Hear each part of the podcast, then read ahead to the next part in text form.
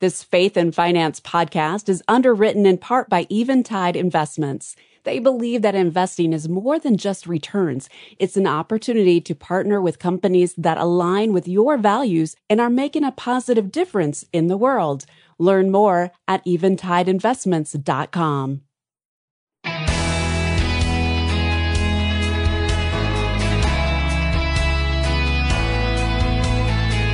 You've heard of the traditional IRA and the Roth IRA, but have you heard of the Legacy IRA? Hi, I'm Rob West. If you're not familiar with the latest variation of the individual retirement account, it wouldn't be surprising. It's only gone into effect this year. We'll talk about the Legacy IRA today. Then it's on to your calls at 800-525-7000. That's 800-525-7000. This is Faith and Finance. Biblical wisdom for your financial journey. Okay, so first we should point out that the Legacy IRA is really a traditional IRA, the difference really being in how each is used. Obviously, the traditional IRA provides income directly to retirees as they take distributions. A Legacy IRA also provides income to a retiree, but indirectly through the use of a Charitable Gift Annuity, or CGA. Now, we've talked about those before, but here's a quick refresher. A CGA is an agreement between a donor and a nonprofit organization. The donor gives assets to the nonprofit. The nonprofit then gives the donor regular payments for life based on the value of the assets donated. When the donor dies, the nonprofit keeps the assets. So the CGA is a form of planned giving that's actually been around for more than a century and has greatly benefited churches, ministries, and missions over the years. It gives donors the assurance that their gifts are used in ways that align with their Christian values while still providing income while they live. Now, the Charitable Gift Annuity has always offered tax deductions for the donor, both on the lump sum gift and the regular annuity payments, but with one huge limitation. They could only be made with after-tax dollars before the donor's death. And here's where the IRA comes back into the picture. If you had a qualified retirement account, such as an IRA or 401k that you funded with pre-tax dollars, you could not use those funds to set up a qualified charitable annuity. That cut out many believers who would have liked to set up a CGA with their favorite ministry, but their assets were all tied up in a traditional IRA. They would have to withdraw those funds and pay taxes on them before they could contribute to a CGA. Well, that all changed with the Secure 2.0 Act passed in December. It created what is now called the Legacy IRA and the ability for folks over age 70 and a half with a traditional IRA to take advantage of the Charitable Gift Annuity. So here's how it works, and I apologize for the alphabet soup because we now have to add one more ingredient. The Legacy IRA is really more of an amount than a separate retirement account. Under the new law, folks 70 and a half can take up to $50,000 from a traditional IRA and make a one-time qualified charitable distribution, meaning the money comes out untaxed, and set up a charitable gift annuity. So IRA to QCD to CGA. If you want to do this, but all of your funds are still in a 401k, you simply have to roll them over to an IRA, and that would then become your Legacy IRA. But again, you can do this only once in your lifetime, and the limit is $50,000. The law requires that the annual payout from the charitable gift annuity be at least 5%. Now, there are many potential benefits with using IRA funds to set up a charitable gift annuity. It allows donors to increase their giving and ensure their future giving matches their values. It lowers the donor's tax liability in the year the CGA is funded by excluding the amount of the gift from taxable income. It could satisfy all or part of a required minimum distribution. It sets up steady lifetime payments to the donor or donor and spouse. The minimum 5% return in annual payments is competitive with historic CD rates and government bonds. There is typically no cost to the donor to set up and administer the CGA. The nonprofit holding the funds will do all of that. So just who's using these new legacy IRA provisions to set up CGAs? Well, folks over 70 and a half with appreciated stock or mutual fund shares who want to reinvest some of those assets to generate more income without paying capital gains taxes. Also, those who want fixed lifetime payments unaffected by the markets, and those who want to ensure continued payments to a loved one without going through probate. In the past, the inability to use pre-tax dollars to set up a charitable gift annuity was a major obstacle to small donors. That obstacle is now removed.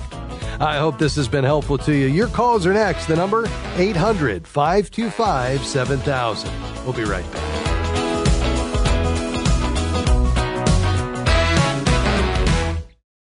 We're grateful for support from Guidestone, whose diversified suite of investment solutions align with Christian values to create positive change in the world. More information is available at GuidestoneFunds.com. Investing involves risk, including potential loss of principal. Carefully consider the investment objectives, risks, charges, and expenses of Guidestone Funds before investing. They're distributed by Foresight Funds Distributors LLC, which is not an advisory affiliate, a registered investment advisor, nor do they provide investment advice. If you enjoy this radio program, you're going to love all of the many different resources waiting for you at faithfi.com and the FaithFi app.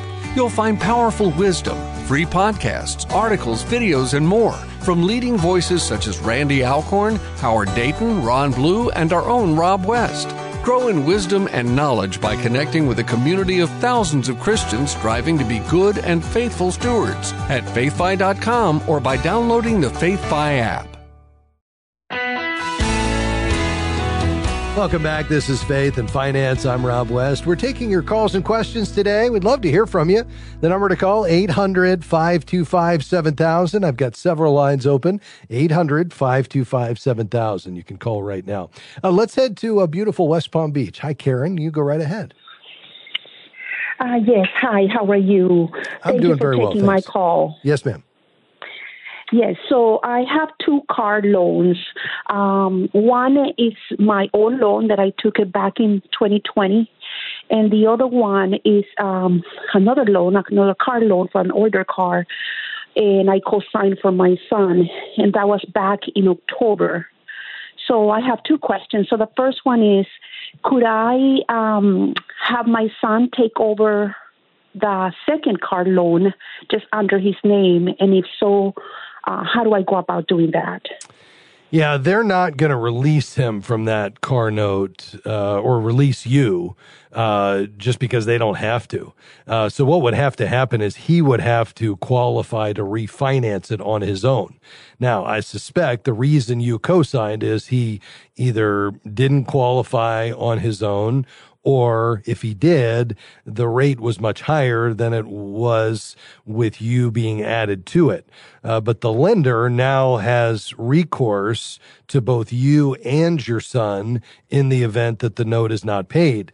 And there's no incentive for them to let you out of that responsibility that you signed for. So what would have to happen is he would have to try to refinance this car note with another lender or the existing lender, but with a new note without you, meaning he's going to rely on his income, his credit score, that type of thing. And if he can do that, then that would be the way to get you out of it. But the lender is not just going to release you because that's not to their benefit. Yeah. So I guess we have to ask the lender, right? It was his first car. He's just turned 20 right now, and at the time he was just working part-time. But sure, he got a great credit score. He has built, and I'm thinking that he may qualify for that. Yeah, and he may. What is the car worth? Do you know? Yes, it's under $7,000. You believe you could sell it today for $7,000? No, I'm thinking that's no. He loves that car. That's what it's worth right now. That's the balance on the car, $7,000. Okay, so that's the balance on the car note. Do you have any idea what it's worth if you were to try to sell it? I understand he wants to keep it, but what is the value of it? Oh, I don't know. Okay.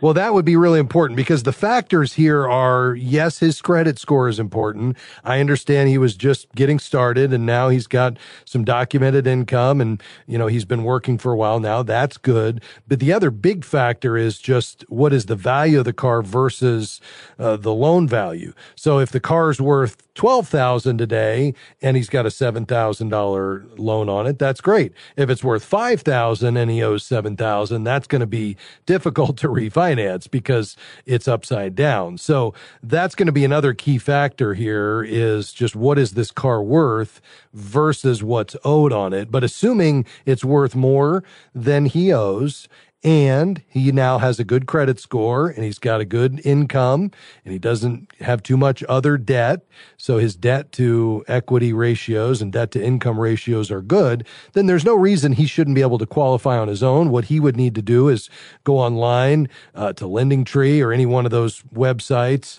that could find who has the best rates right now for refinancing used cars. And he would apply to refinance it, and then he could potentially qualify under his name. Now, the only other consideration is the interest rate. Do you know what the current interest rate is? Yes. So for the second loan, since I co-signed, they hit us up with 10% interest rate on that second car. The one that you own, that you co-signed for? Yes, yes. Okay. Yeah. So that's really high. So, you know, he should hopefully be able to get that down. Again, assuming he has got a good credit score, he's got good documented income, not too much other debt, and he's not upside down, you know, he should be able to get a refinance rate.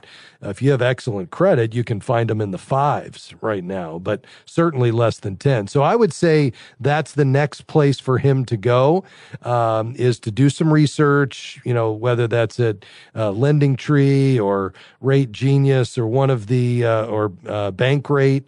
He can find the companies that are offering the most competitive rates and terms right now for refinancing used cars, and then try to qualify on his own, and that would be how he could get you out of it. Okay, and then the second question. Thank you for that. My first car loan. It's not my first car loan, but my original car loan back in 2020. I am at 3% interest rate on that one. But I want to see, I have had it for at least 3 years, but I want to see if I can refinance. Why? What are you looking to accomplish? To lower down, to lower the monthly car payments. Yeah, if you're at 3%, you're going to go up, not down. Those car payments are going to get more expensive. You've got a great loan there, and there really is no way to lower that unless you're going to extend it out into a longer term. But even by extending it, so let's say you had a 5-year note, a 60-month loan, and you're down to only 3 years left, and you did a new 5.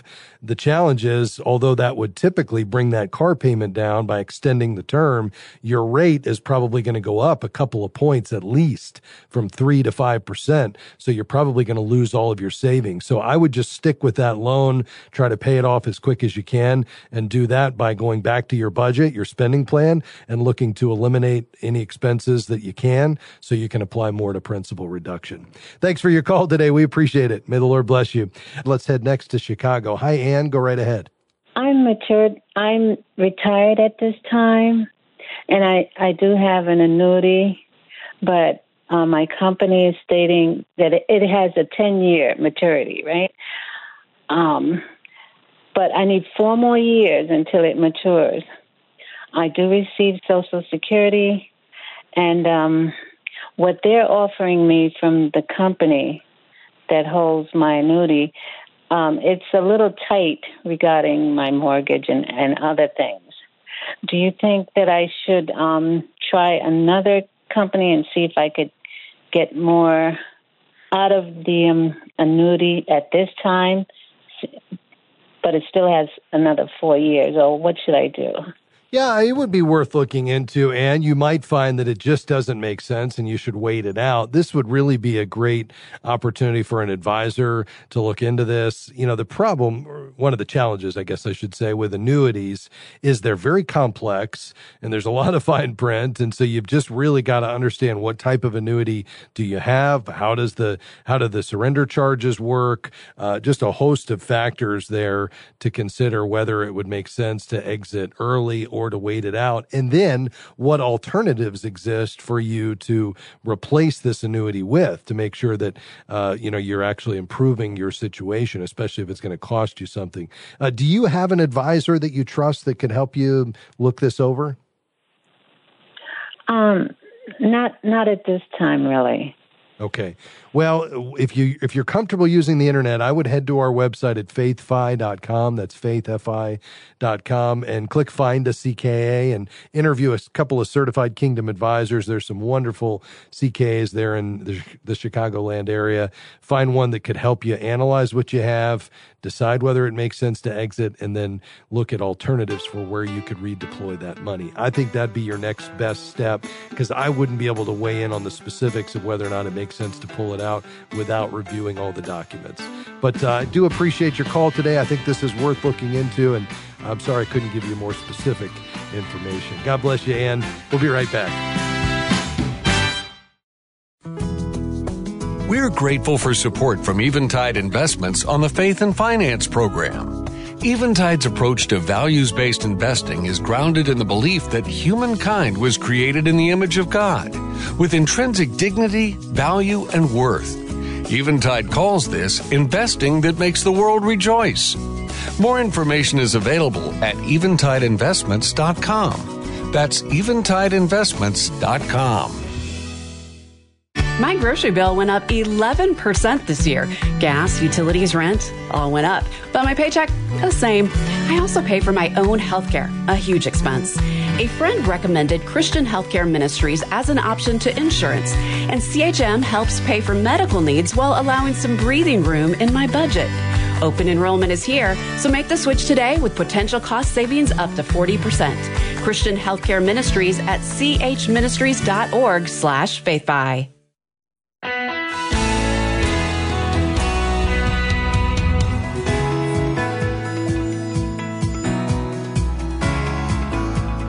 We're back. I'm Rob West, and this is Faith and Finance. Thanks for listening today. Thanks for taking the time. As we head into our calls and questions, I want to take a moment to ask you if you've downloaded the FaithFi app. You can use it on your desktop or your mobile device. All right, let's head to the phones. By the way, if you have a question, just call 800-525-7000. That's 800-525-7000. To Akron, Ohio, Tom, thanks for your patience, sir. I understand you have a testimony. Go right ahead. Yes, sir. First, may God continue to bless your ministry as you reach out to the multitudes. I have a situation. My son's about 40 years old right now. He's serving God, going to become a foster parent. He's given his life as a young child to God. I had an opportunity when he was about 4 years old to teach him the principle of tithing. And so I took 10 little squares of paper. I laid him there on the floor, and he got down beside me, and I said, "Antha," I said, "I want you to look at something. God's given you 10 squares. I said, you know what he asked from you?" And he looks at me, he says, "What? What's he want, Dad?" I said, "He wants one little square. Would you be willing to give that to God?" And he said, "Oh, I'd like to give it to God." And he reached over and he pushed it over separate from the others. There was 9 and 1. He said, "Dad, can I give him another one?" I said, "You can." I said, "That would be called an offering." He said, "Whoa, I'd like to give him 2. I said, "Anthony, you could give him 2, and that's a good offering." He said, "Dad, can I just give them all to God?"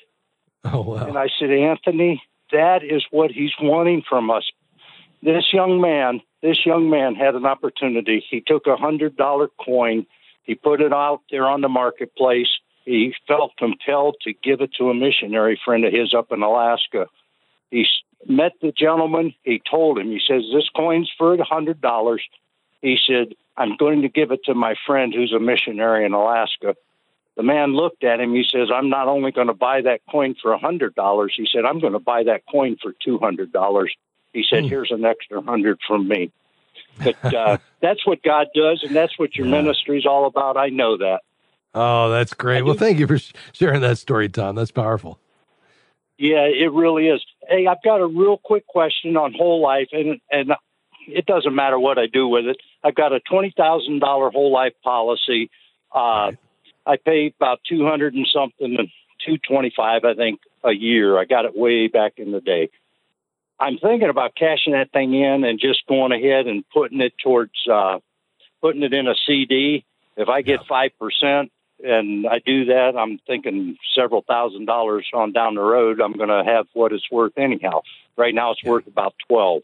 So any thoughts on that? Yeah. Tom, are you still working? Yeah, I'm going to retire next February. Okay. So if something were to happen to you, if the Lord calls you home, is there anybody depending upon your income at this point? Absolutely not. My wife and I, God has blessed us, and we're set. Yeah, that's great. So yeah, you don't need this policy, and I think you could do better elsewhere, especially with you owning it so long. There shouldn't be any kind of surrender charges or penalties. So I think taking this money, shoring up your emergency fund, whether in a high yield savings or putting it in a CD, and as you said, at 5.5, makes a lot of sense to me. I don't think there's any need for you to have a life insurance policy at this point. I totally agree. Thank you so much for your time, and God bless. All right, Tom. God bless you, my friend. Thanks for your kind remarks about the program. To Indianapolis. Hey, Lee, go right ahead. Yeah, Rob, I just had some questions. I've got a property I'm putting up to rent as being a landlord. People have been mentioning about maybe it's best to put it in an LLC, but I really don't know much about them. I didn't know if you had any insight. Yeah, I'd be delighted to. It's a business structure that combines the limited liability benefits of a corporation and the tax features of a partnership. And they are very effective for a situation like you're describing with an investment or a rental property.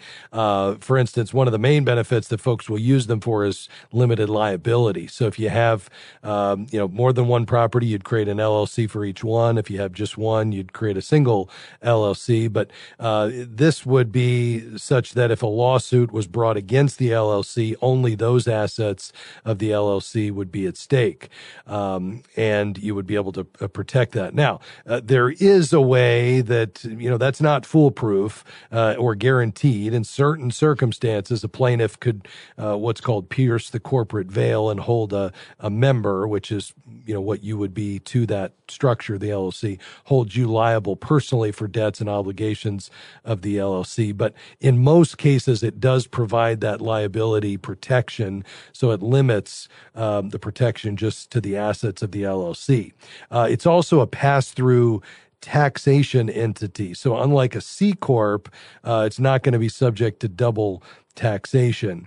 And then there's a few other benefits as well with regard to a multi-member LLC where you have different, let's say you own this property with other people. Each member could report a specific portion of the LLC's business income or losses on their personal tax returns. And then there's more flexibility than you would have with a corporation and a partnership. There are some costs to setting it up. So you'd have to, get with an attorney to create it, and you'd have to go to your state's Secretary of State website to find out what fees are associated with forming it, and then there's other ongoing and annual fees as well. But I would concur with the advice you've been getting that for somebody in your situation, it can make a lot of sense, most notably from a tax standpoint and a liability standpoint. Okay, I'm glad you mentioned the attorney. Someone said you possibly go online and find it and do it where people have done it themselves, or go through an attorney who would be able to kind of cross the T's and dot the I's, make sure everything is legal, since I've never gotten into anything like this. So an attorney sounds reasonable, and it appears they would be able to lead me through even not only their price points for doing it, but maybe other costs. That's exactly right. They'd be able to give you the full rundown. And I would agree with you. Absolutely. You can do it online. You can find templates for a will and creating an LLC and a lot of things you can DIY it. I just think with something like this, I like your thought about dotting the I's and crossing the T's, having somebody that can ask you a series of questions and just set this up exactly the way you need to. So I think the benefit of an attorney here makes a lot of sense. Lee, all the best to you, my friend. Thanks for being on the program today. Well, once again, our time went by way too fast, but tune in next time and we'll do it all over again. Before we go, I'd like to thank our incredible production team, Amy, Devin, Jim, Robert, Brandy, Rob, and Ben. Couldn't do it without them. Have a great rest of your day, and I'll see you again next time for another edition of Faith and Finance. Faith and Finance is provided by FaithFi and listeners like you.